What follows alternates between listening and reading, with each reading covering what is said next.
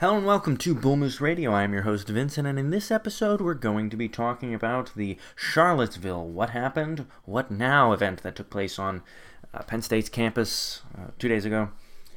Um, so this was uh, an event advertised as a an expose on um, the events of Charlottesville and what it reveals about the, the state of modern discourse and where we're we're headed next. What now?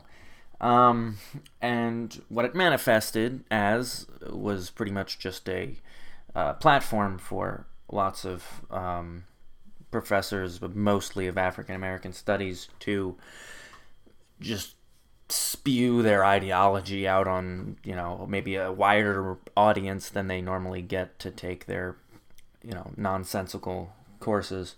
Um, and it was it was quite packed. There was a lot of people evidently who were, who were very very interested in the events of uh, Charlottesville, and I mean I'm sure some of them were probably completely satisfied with the bullshit sandwich that they were fed for two hours, um, but I wasn't. I attended this event, and what I saw was surprise, surprise, a lot of anti Americanism, a lot of anti, specifically Caucasian American. You know, it's amusing for people that seem to be against bigotry, that, or that, that say they're against bigotry, that they do not seem to act in accordance with that.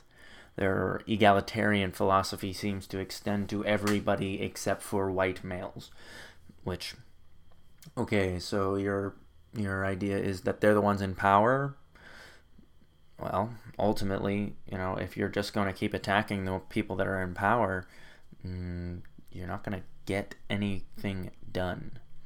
And that's that's that's ultimately the problem. But you know, uh, I've gone over you know their ideology and the the way that they don't believe that any single individual has any right to govern or to um, have disproportionate control over resources compared to any other individual. And so, you know, of course, if you see one set of individuals who have a disproportionate amount of control over resources and politics in, in a given country or geographic area, then you're going to think, well, there must be something wrong here. Or maybe just for whatever reason, those are the best people qualified. Is that, you know, is that a consider? I mean, I don't see them going around, you know, uh, attacking uh, Indians and, and Pakistani uh, individuals who all seem to own gas stations. Uh, not all of them, but disproportionate amount of them. You know, hey, they have control over our gas and you know cigarettes and Mountain Dew and Doritos that we get on road trips. This is this is unfair.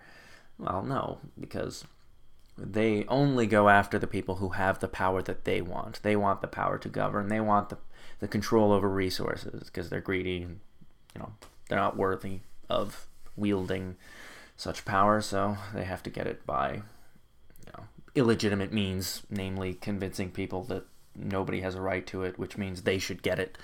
Okay, so back to the event. So there were six speakers: uh, Cynthia Young, Courtney Desiree Morris, uh, Abraham Khan, uh, Janine Stables, Joshua Inwood, and Ariana Adler.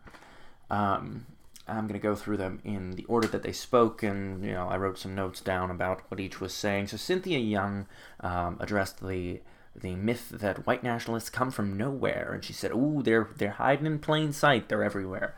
You you know, your bus driver, he's a, probably a white nationalist if he's white. Um, your your maybe." Maybe the guy sits next to you in class. Maybe, maybe even, maybe even your economics teacher. Those those economists, they they all seem to be very very very white and very I don't know bad because they tell you that you know maybe redistributionism is not a good thing. Some of them, some of them don't because you know they buy into the whole social justice narrative as they must in order to climb the hierarchy of bureaucracy that is the modern university. Okay, so she addressed the fact that white people will become a demographic minority in 2050 if current trends hold. And she's saying that we're just scared of this. All, all white people are just, they're just scared. They're scared of having the, you know, populations that really don't seem to do a great job governing their own localities, um, namely individuals from uh, Mexico and South America and um, uh, those populations of the inter inner cities that seem to be growing. Um, uh, not not great places to, to live, inner cities and um, uh, Mexico. Really not great places to live. So I mean, I, I think you'll forgive me if I'm a little concerned about the uh, the political minoritization of those populations who are seeming to maintain uh, well uh, well organized and productive localities. Um, but regardless, uh, this resurgence of nationalism and white nationalism, this is, is a result of white people dying off. Yeah, well, yeah, maybe you're right. Does that make it invalid? But is that something they question? Absolutely not, because ultimately, white people. I, I mean, it's it's more or less tacitly admitted. I mean, it's she she even calls it violent extreme whiteness. So it's not it's it's it's extreme whiteness. So this is the natural result of whiteness in her view, is uh, um, those people who wish to commit violent acts against minorities. This is the natural view of whiteness, not the natural you know, or it's not it's not any kind of uh, extreme extremism that, that could occur in any nationality or ethnicity. It's it's whiteness. It's specifically whiteness that results in this. um, oh yeah, uh, she points out that the rise in right wing extremism uh, started with the rise of Obama's election. It's, it's not Trump's fault. It's Obama's fault because because he was black, and there's so many people that that just that hate black people in this country that that they couldn't stand it, and so they just rose up you know, maybe it's maybe it's that, or maybe it's the fact that wages stagnated and um, you know the rich got quite a lot richer, and the rest of us seem to be more regulated and less capable of achieving our own destiny and uh, producing for ourselves than ever before. That can't be it. It must be that he was brown, and we hate him because he was brown. That's it. Again, then Courtney Desiree Morris talks about uh, that the idea that white supremacists are. she talks about the myth that white supremacists are a political fringe, and in fact, I didn't know this, but uh, the United States has a long history of uh, white supremacy. It has a long and you know really, it's a deep rooted that that um, uh, we the very roots of this country are something to fix. That is what she was uh, pointing out. So, so our all of our traditions, all of our institutions, they're all something to be fixed and presumably replaced with whatever effed up version of Marxism is in this you know, loony bins noodle. Um, Uh, she talks about the that white people once again are fearing the demise of dominance. Oh, geez, well, that's a way to make it sound like you know it's something that hap- needs to happen. Oh, dominance. That's that's terrible. Or maybe it's just self determination, determination, self determinism. Is that is that something that's so horrible?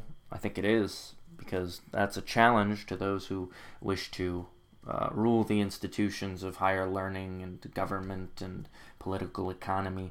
Um, she laughed at the idea of uh, white people fearing the, their their loss of power.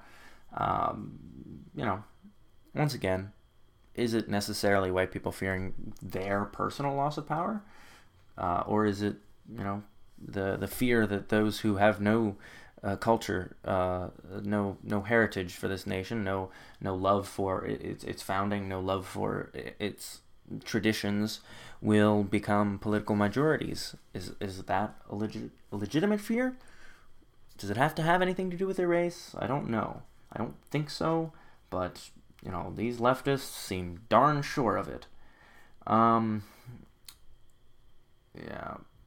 Oh, yeah. She she stated that there are no laws discriminating against whites, which is interesting because there, you know, Well, if you're looking at something that calls out uh, a racial um, difference in the legal terminology, then no, there are no laws calling out uh, white people, but there are also no laws uh, that discriminate against um, uh, black people or Asians or Jews or anything like that. There's, there are no laws that specifically call these people out. So if you're going with the social justice definition of uh, resulting in a disparate outcome of um, action, like for example uh, murder, um, if the African American population seems to, to commit a disproportionate amount of murders in, in a given area, then um, then that law must be racist. Um, uh, so that that seems to be their working definition, and I think that there are plenty of examples of laws that disproportionately affect Caucasians. Um, uh, one is uh, taxes. Uh, white people pay the vast majority of taxes in this nation and a disproportionate amount to many minority groups. So, all those uh, fancy little shiny new welfare programs that the left wants to institute, uh, that's going to come right out of the pocket of all the hardworking Caucasians of this nation. And they really don't seem too concerned about that fact, that uh, discriminatory, disproportionate effect. But why would they? So Abraham Khan, um, uh, thus far, pretty much all of these people, uh, well, all of these people, uh, except for I believe two, are from the African American Studies Department.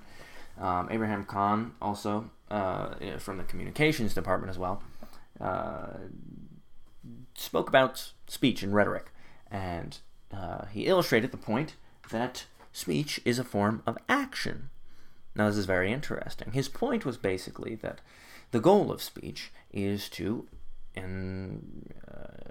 encourage action, is to garner a action from the audience. The goal of rhetoric certainly is is to convince the audience to do something or you know maybe say something else, but ultimately somebody's got to do something, and therefore the speaker has some um, uh, responsibility to the actions of the audience. And this is very interesting to me because it sounds like, okay, that's, that's about right. But what he's fundamentally doing here is, is denying the agency of human beings, which is a dangerous path.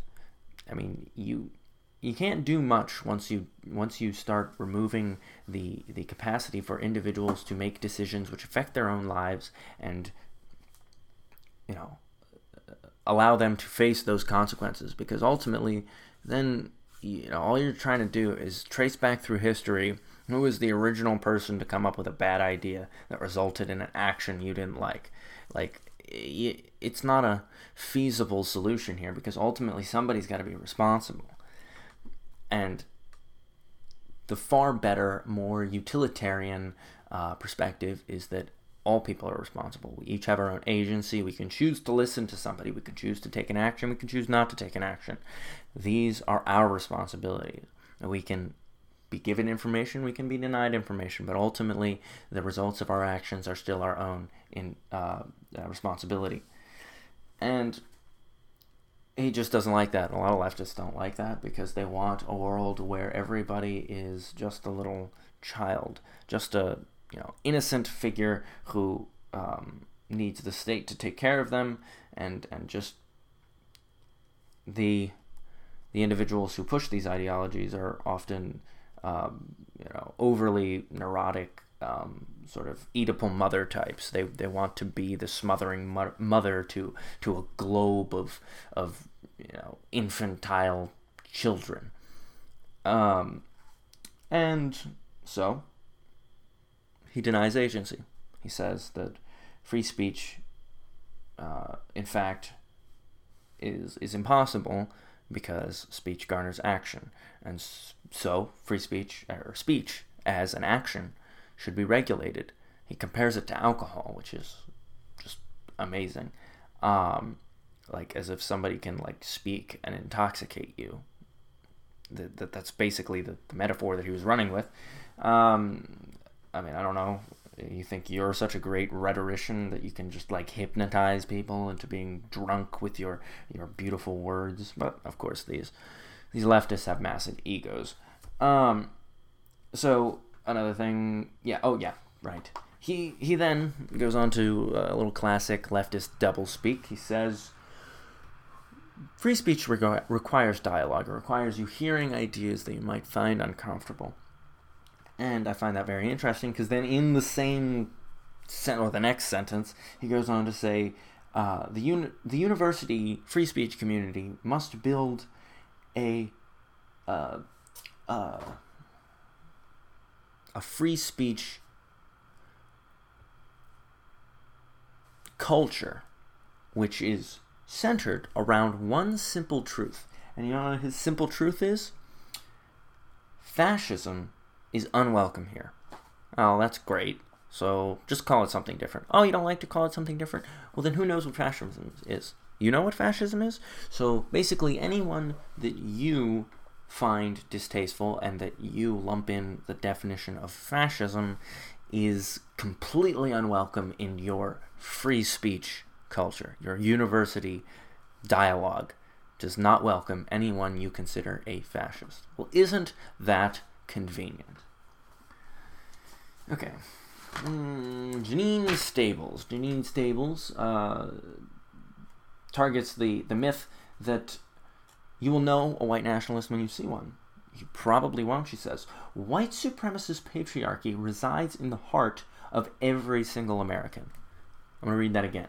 She says that white supremacist patriarchy resides in the heart of almost every single American.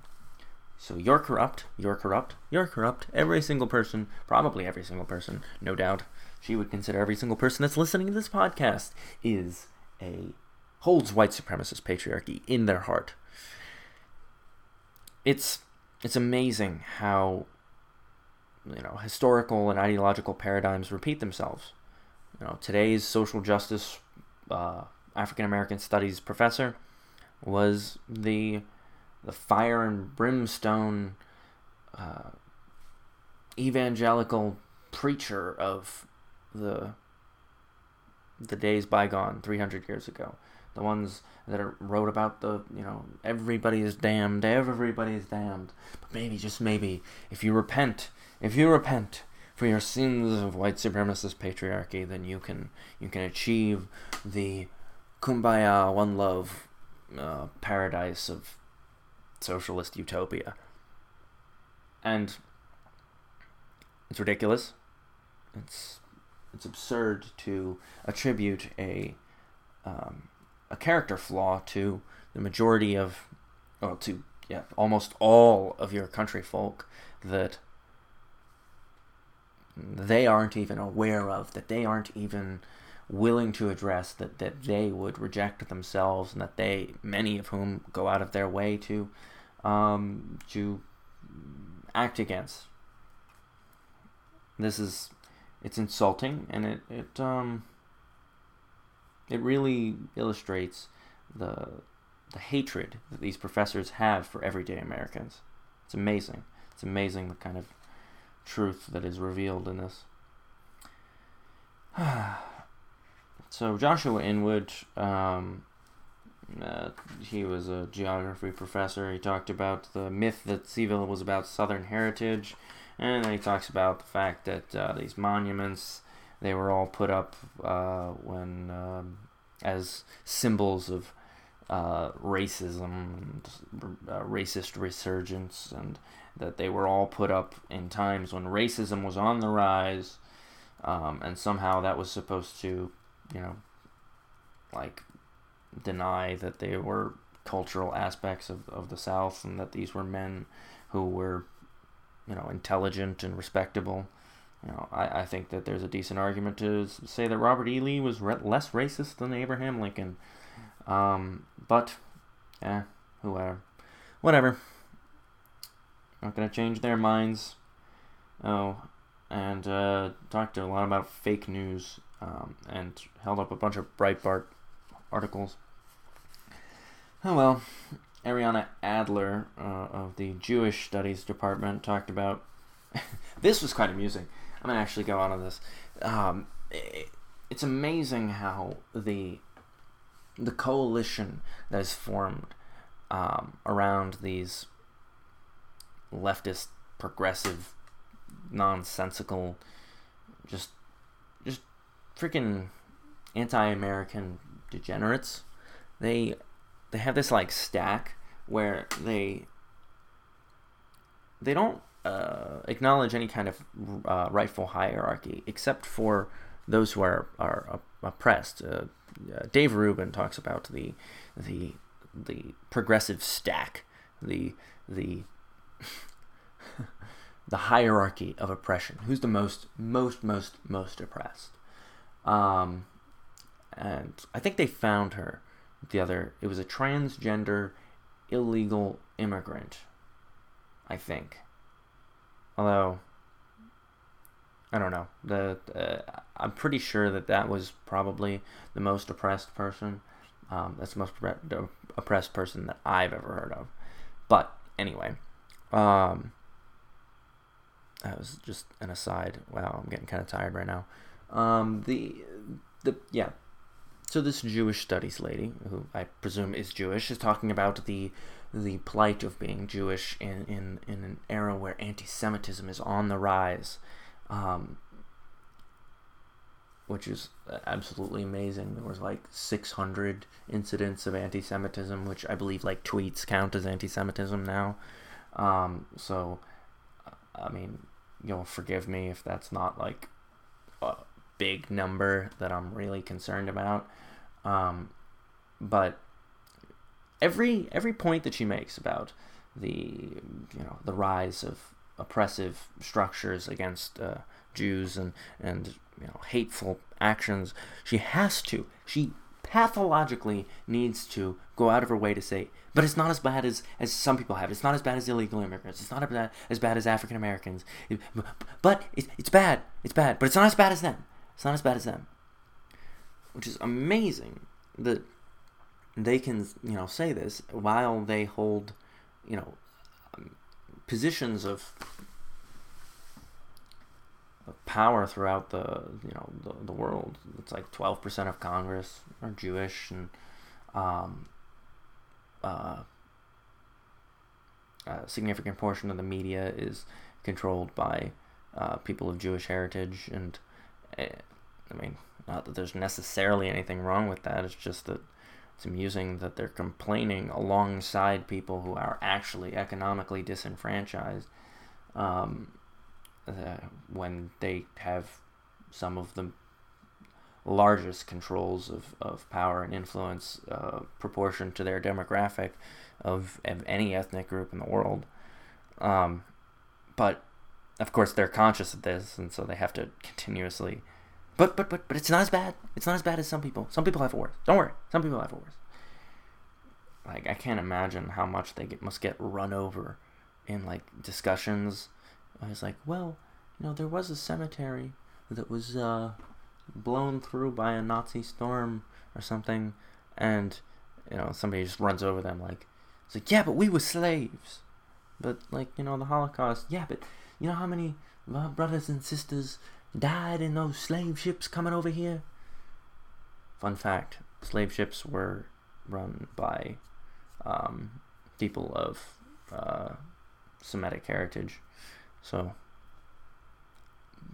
once again, I don't necessarily think that that garners any reaction to those who are alive today, but you know if they're looking at some, but if if these you know uh, descendants of the slaves are looking for somebody to, you know, blame or at least people to spread the blame around, I would think that the um, the Jewish people have not necessarily been at least proportionally kind to those of um, uh, darker skin, let's say.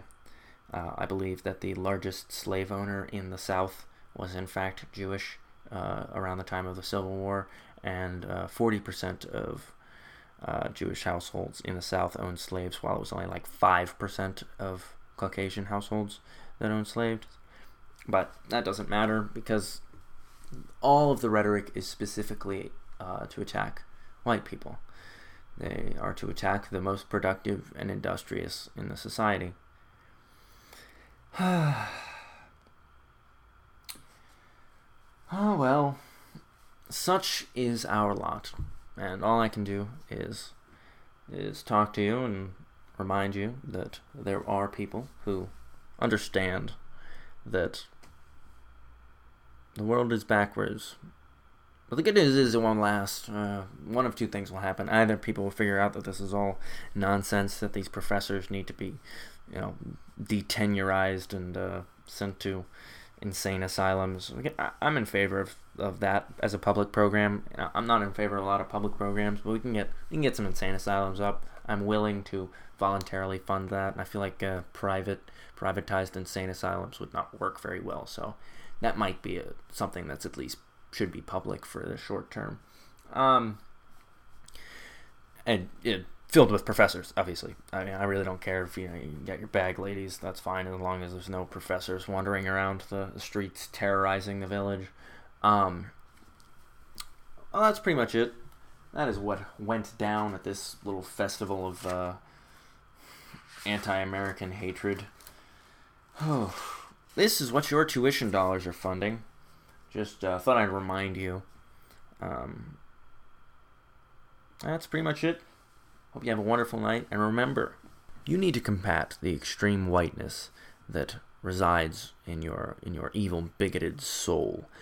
And in order to do that, what you what you must do is is turn your heart black.